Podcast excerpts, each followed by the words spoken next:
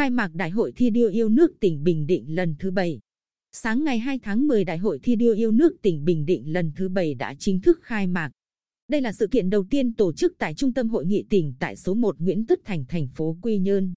Phát biểu khai mạc đại hội, đồng chí Hồ Quốc Dũng khẳng định đây là sự kiện chính trị quan trọng, là ngày hội lớn của các phong trào thi đua yêu nước, đồng thời biểu dương tôn vinh các gương điển hình tiên tiến.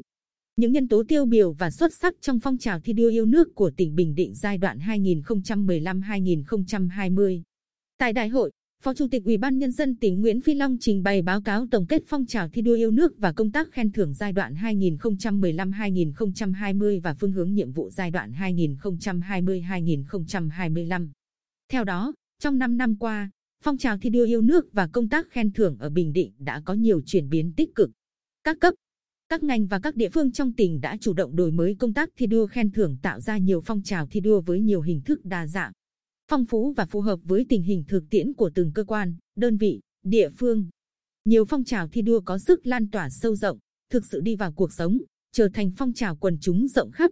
Nhiều tấm gương điển hình tiên tiến được tôn vinh khen thưởng kịp thời. Nhờ đó, đã có sức tập hợp, thu hút các tầng lớp nhân dân, tạo nên sức mạnh vượt khó vươn lên, góp phần tích cực vào việc thực hiện thắng lợi mục tiêu nhiệm vụ phát triển kinh tế xã hội của tỉnh. Kết quả 5 năm qua, tỉnh Bình Định đã đạt được những thành tựu rất quan trọng. Tốc độ tăng trưởng kinh tế bình quân của tỉnh đạt 6,4%, năm, tổng thu ngân sách nhà nước ước thực hiện 48.525 tỷ đồng. Tốc độ thu tăng bình quân 15,75%, năm vượt kế hoạch đề ra. Cơ cấu kinh tế chuyển dịch theo hướng tăng dần tỷ trọng các ngành công nghiệp, dịch vụ. Sản xuất nông nghiệp phát triển khá toàn diện và đạt mức tăng trưởng cao. Kết cấu hạ tầng kinh tế xã hội được tập trung đầu tư, đáp ứng tốt hơn yêu cầu phát triển của tỉnh.